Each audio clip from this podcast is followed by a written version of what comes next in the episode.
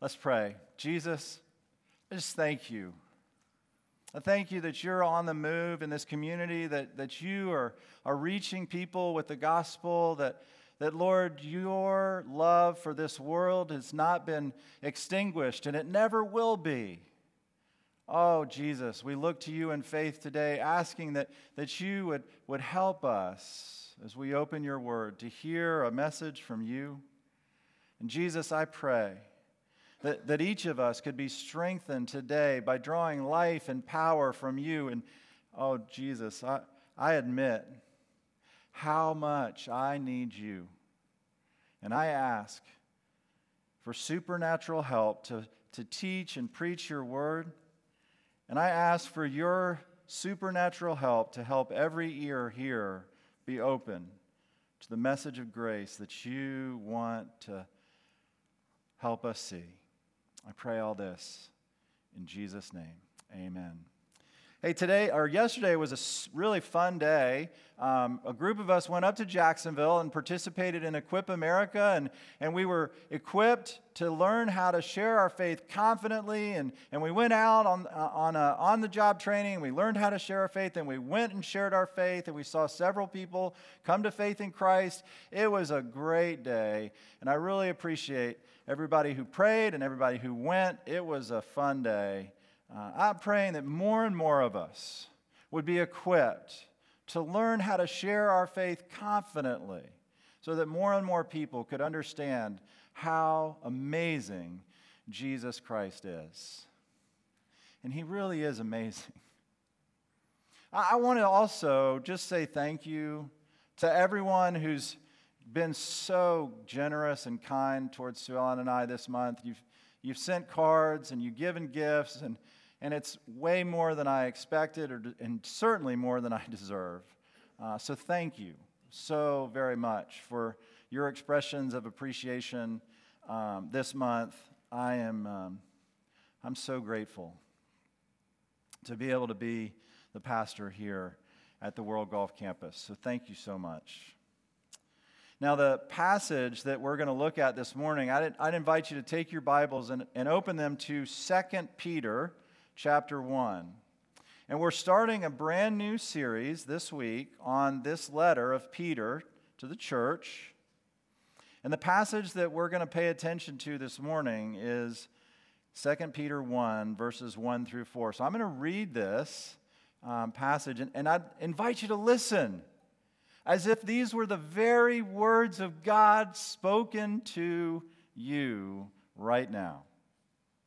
Simon Peter a bondservant, an apostle of Jesus Christ. To those who have received a faith of the same kind as ours, by the righteousness of our God and Savior Jesus Christ, grace and peace be multiplied to you in the knowledge of God and Jesus our Lord, seeing that his divine power has granted to us everything pertaining to life and godliness through the true knowledge of him who called us by his own glory and excellence. For by these he has granted to us his precious and magnificent promises, so that by them you may become partakers of the divine nature, having escaped the corruption that is in the world by lust. This is the word of God to you. We live in amazing times. I mean, think about this. William Shatner went to space this month.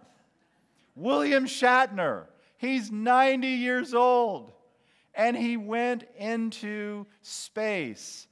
Captain Kirk. I mean, are you with me? I grew up watching Captain Kirk on Star Trek, not when it was first released, but when it was, you know, being syndicated. And Captain Kirk, you remember him, right? He would always call down to Scotty. You remember what he would say? He'd say, Scotty, we need more power.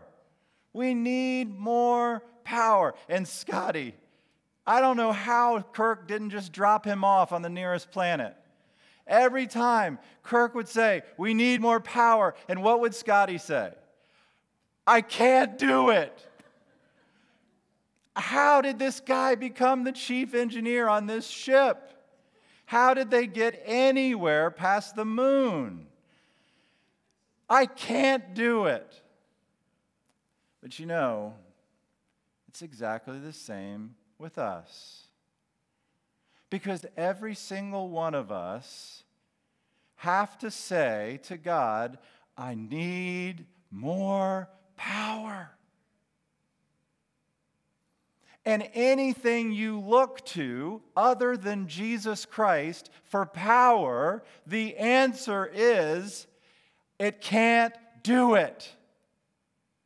There is no power other than Jesus Christ for getting into the Christian life and for making progress in the Christian life other than Jesus Christ. Do you believe that? Do you believe that you need more power? And do you believe that there is only one source of power available to Christians by which they can make progress? and even get started in this thing called life. When I was a young life leader back, you know, when dinosaurs roamed the planet, as a college student at Presbyterian College, I was a young life leader, and there was a little medley that we would sing at club. It went like this More love, more power, more of you in my life more love, more power, more of you in my life. My prayer for each of you today is that you would say to the God of the universe, more love, more power, more of you in my life and that you would hear his answer to you, which is this Oh, I'm so glad you've asked. And the answer is yes. And the answer is Jesus. Oh, dear people, it's Jesus plus nothing equals everything. Jesus plus nothing equals everything. More love. The answer is Jesus. More power. Jesus. More of you. Jesus in my life. Now, maybe you've heard that phrase before at Good News Church. Jesus plus nothing equals everything. Maybe you've heard that. But listen, I don't want you to think that that's just something that, that Andy or Smiley or me made up. And it's not something that Tullian Tchividjian made up either. He wrote a book called Jesus plus nothing equals everything. But it comes right from this verse. Let me show you in verse 3. Seeing that his divine power has granted to us some things the stuff that's really hard for us? No. That His divine power has granted to us everything pertaining to life and godliness through the true knowledge of Him who called us by His own glory and excellence. His divine power has granted to us everything Jesus plus nothing equals everything. Now let's unpack that. It's Jesus. It's Jesus plus nothing equals everything. Now, if you were listening as I read through the passage, you saw that three times in verses 1 and 2, Jesus Christ is mentioned three times in two verses. Then, in the next two verses I read, you saw five times that the word him, his, or he is, is mentioned. So that means that eight times in four verses, Jesus Christ is mentioned, pointed to, directed as the object of faith that produces life and godliness. That it's Jesus that produces life and godliness. There's no other source of power for life and godliness other than Jesus. And, listen, when Jesus moves in to a life, his aim and goal and what he always produces in that life is life and godliness. You want to live life? You want to have godliness? Jesus. Do you have Jesus? Then expect him to be giving you life and godliness. Now, what's godliness?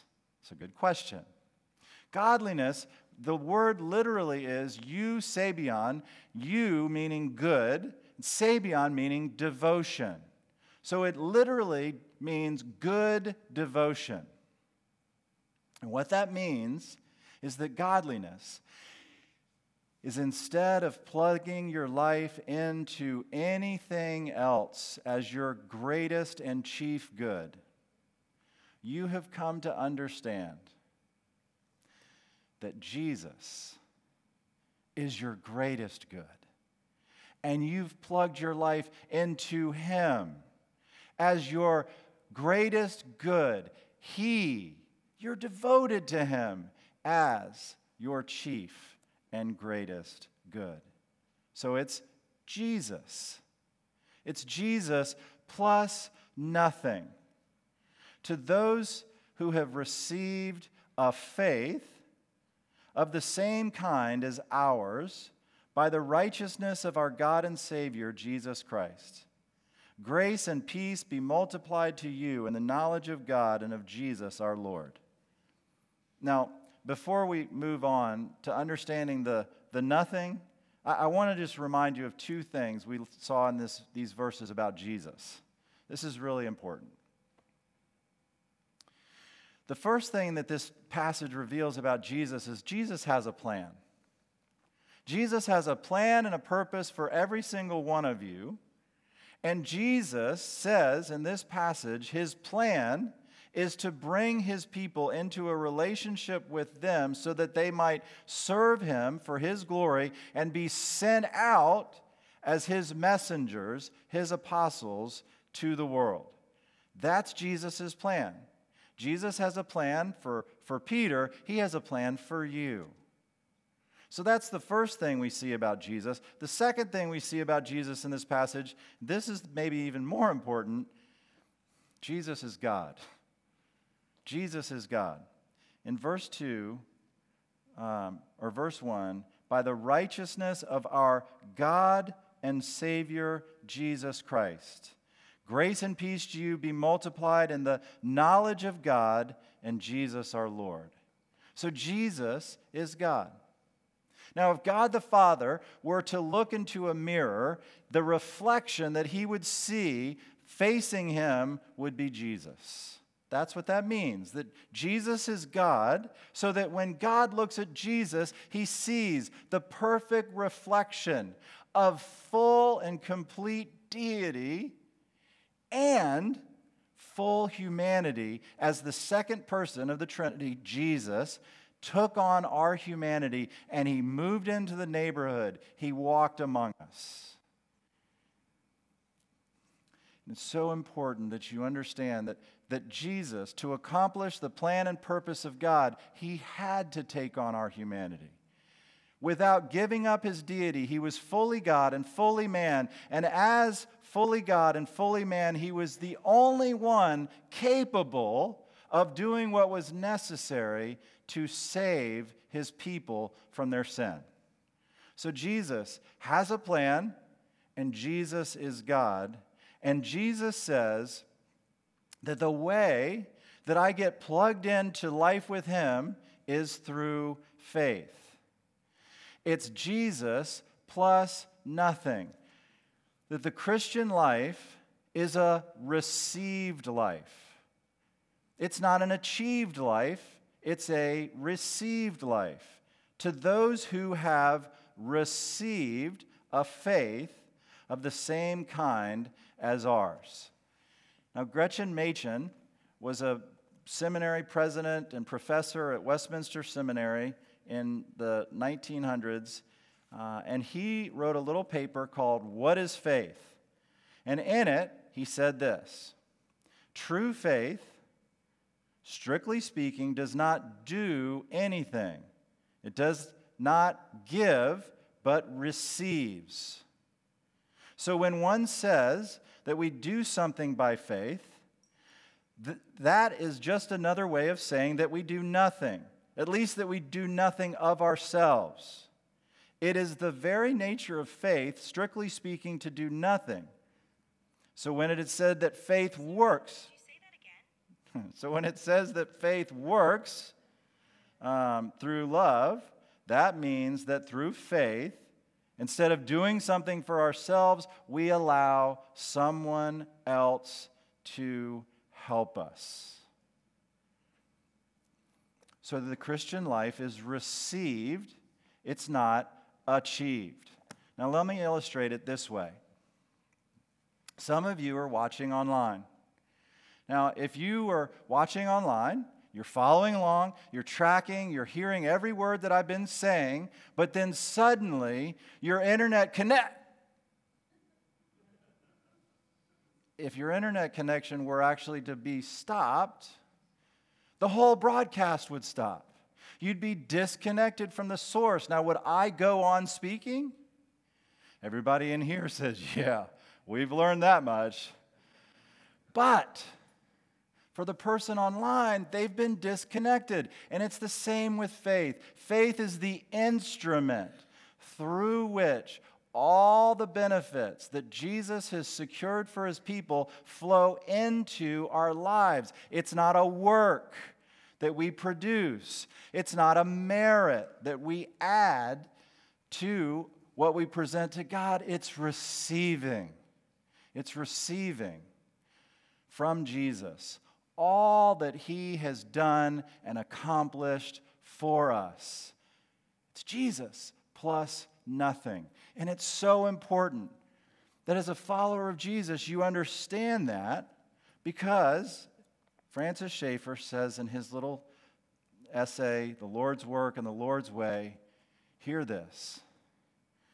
There is no source of power for God's people except Christ Himself.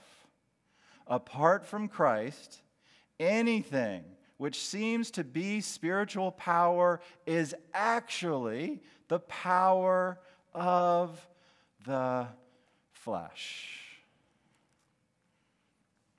So it's Jesus plus nothing. There is no power for accomplishing anything for the glory of God and the good of others that I can produce in and of myself. It all flows to me and then from me through the power and work of Jesus. And that's why we understand that Jesus plus nothing equals everything that everything that I do is connected through faith to Jesus Christ. That everything I do on Monday and Tuesday and Wednesday and Thursday and Friday and Saturday is a part of my life with God and a part of my life lived for God. That the everything of the Christian life is in saying yes to what Jesus wants to accomplish in me and what Jesus wants to accomplish through me. But the power, the power is in Jesus. And the power comes from Jesus. And the glory goes to Jesus. It's Jesus plus nothing equals everything. His divine power has granted to us everything pertaining to life and godliness through the true knowledge of Him who called us by His own glory and excellence. Verse 4 For by these He's granted to us His precious and magnificent promises, so that by them you may become partakers of the divine nature, having escaped the corruption that is in the world by lust. So, how does this get into me? How does it become real in my life? How does it become something that's not theoretical, but that's practical? I say yes to being a partaker of the divine nature. Now, does that mean that I'm somehow changed in my nature from something other than human? No. I remain human, and God remains God. But He invites me to participate, to partake of life with Him, so that everything I do and everything that I have is given life and power from Him alone. And that more and more in my life, I connect the dots, not with a, not with a, a, a faint little line, but with a thick black line there is a clear and conscious connection between everything that I do. More and more things in my life are directly connected to Jesus Christ and His glory. A conscious, day by day connection of my life, my work, my friendships, the way that I invest my money, my time, everything comes under the authority and lordship of Jesus Christ. And if that seems scary to you, it's, it should be, because it's going to feel at times like death. But the benefit of knowing having a true knowledge of God and our Savior Jesus so far outweighs, and He is so much more wise than you are.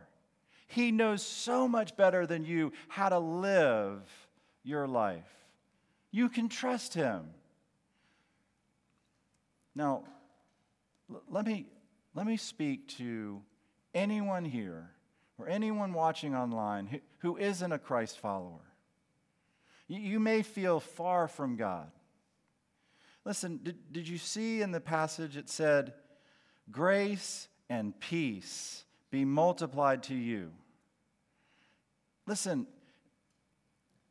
you, you hear anybody in our world talking about how divided we are? Do you see any evidence in the world that, that there is just a huge lack of peace?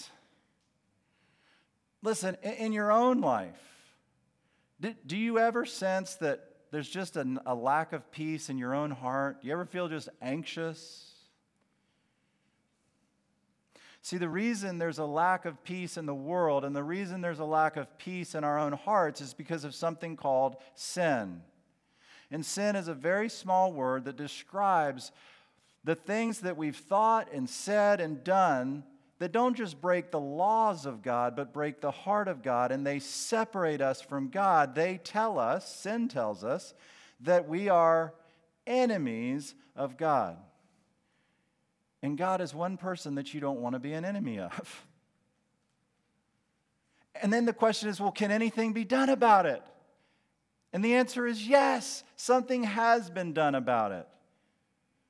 God the Son took on flesh and he lived the life that we should have lived and he died the death we deserve to die on the cross as our substitute.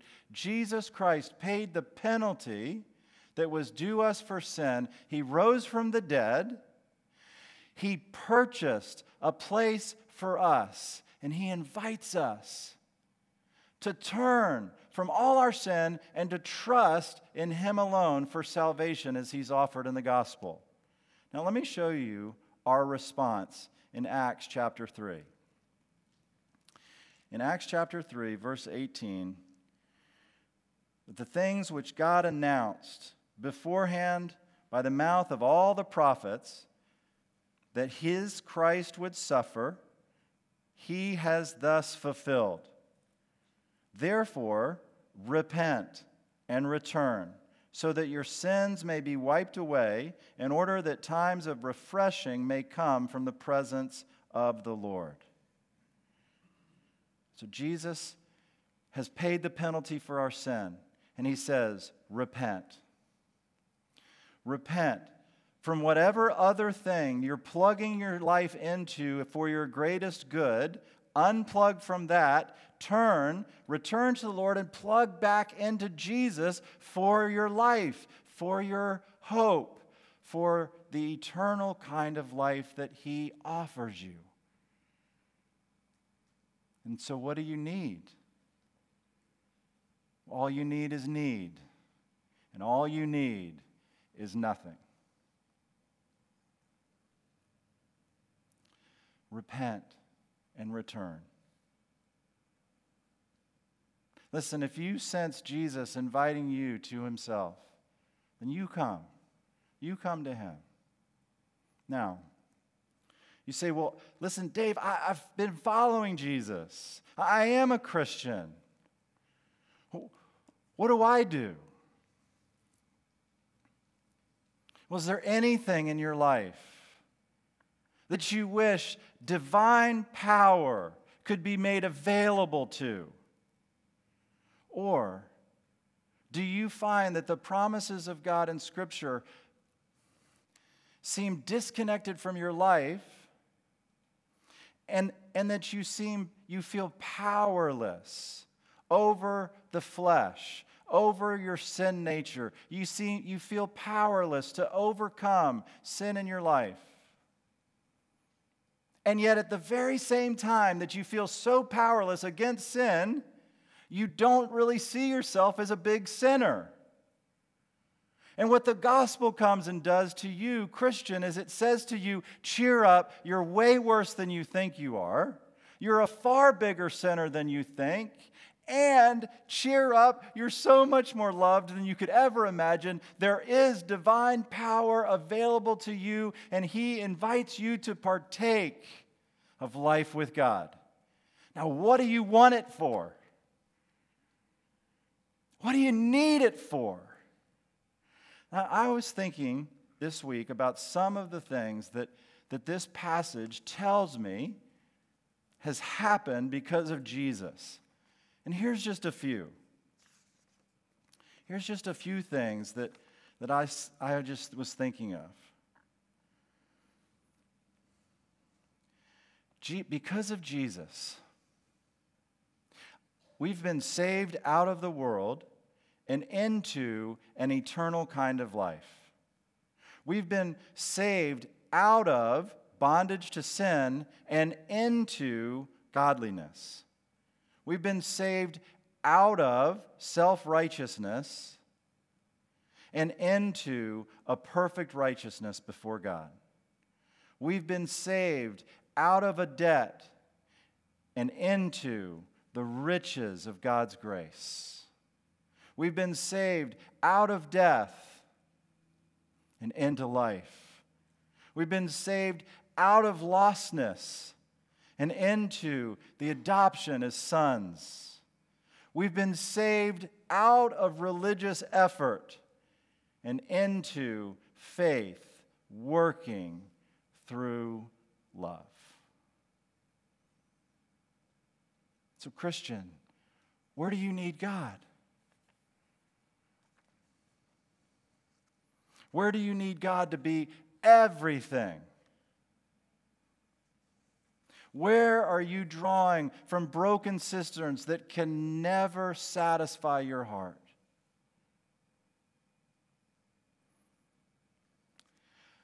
I want to do something right now. We're going to spend one minute just in silence together. And what I'd invite you to do is to ask God, God, where, where do you want to show me where I need you? Listen, the action step is partake of the divine nature, but, but there's, you know, 100 people in here. There's 100 different reasons that you need to partake of the divine nature. What's the one that God the Father would put on your heart this morning? Let's spend one minute in just silence and you ask the Father, Father, what do you want me to partake of your life for this week? Let's pray. Dad, speak to every heart here. Help us see where you want us to partake and apply life in the divine nature.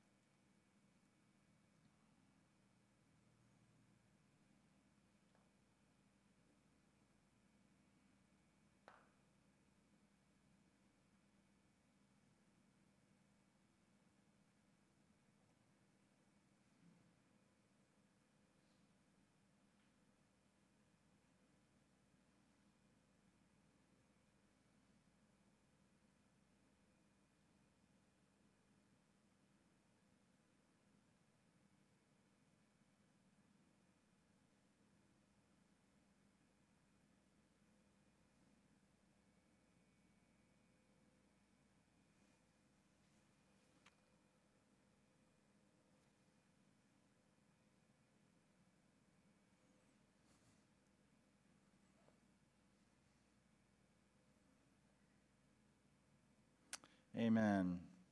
So it's interesting. Some, someone once said that most problems that humans face can be solved by just learning to spend a little bit of time in silence with God. How was that meant? Was that hard? Maybe for some of you it was. Maybe that's what you need to draw divine power for, is just to be able to spend time alone with God in silence. Whatever it was that, that God the Father put on your heart this morning, to trust Him for this week. Listen, do you think it's possible that God, His life in you, could do something amazing to change, transform, turn around, help, give hope and healing for in your life? Do you think it's possible? I know it's possible. Here's why Simon Peter and bondservant and an apostle of Jesus Christ. There is a biographical eyewitness evidence that God can change a human life because a headstrong, mouthy, disobedient, rebellious fisherman from the wrong side of the tracks became a fully devoted follower of Jesus. But not only that, he didn't stop changing Peter. Because remember a few months ago when we first met in Peter and First Peter, remember how he opened his letter of First Peter? He said, Peter, an apostle. But you know what's happened? The older he gets, the humbler he gets. The older he gets, the more he's aware of his own sin. And so he doesn't say, Peter, an apostle. He says, I'm Simon, Peter. I'm still that old rascal that Jesus met on a lakeside in Galilee. I'm still Simon. But oh, I'm also Peter. I can't believe what God's done in my life. I'm his servant. I'm willing to go low and serve other people in love. I'm a bondservant. I'm a slave. And I'm also an apostle. I'm weak and I'm strong all at the same time. Only Jesus can do that. Jesus, you and I, we're perfectly capable of being weak, weak people. Ain't I awful? I'll never make any progress in the Christian life. We can all be weak, weak. We don't need Jesus' help for that. And we can be strong, strong people. I'm going to change the world. I used to think that, and I still do. With God. Because now I'm learning to be weak and strong at the same time. How about you? Do you want that kind of life? Not a weak, weak life that everybody just walks over, and not a strong, strong life that just blows everybody away, but a weak, strong life with grace and peace. Let's pray. Jesus, I thank you. I thank you for the kind of life you came to give us. Lord, there are about a billion different ways that what I said this morning could go wrong in a human heart. But Lord, I trust you that by your Holy Spirit, you would take and press deep in our hearts the truth of the gospel that it's Jesus plus nothing equals everything. And Jesus, for some here this morning, maybe watching online, today is a day when you're drawing them. And, and if that feels true to you, would you just say to him, Jesus, I admit I've sinned against you in many ways and I'm sorry. Jesus, I believe that you died on the cross and rose from the dead. Jesus, you did that for me to pay the penalty for my sin. Jesus, come into my life as Savior and Lord. Jesus, I repent. I turn from going my way and and I trust in you alone for salvation. Jesus, help me become the person you want me to be. Jesus, for every person here, Lord, if, if you haven't yet given them a, a, place in their life where, where they could become partakers in the divine nature, Father, would you give us no rest until we see where you want to, to break in? And, and it could be something so simple, but in your hand. In your hand, Father, we could become bondservants and apostles, weak and strong, followers of Jesus, taking a message of grace and peace to the nations. I pray it in your name, Jesus.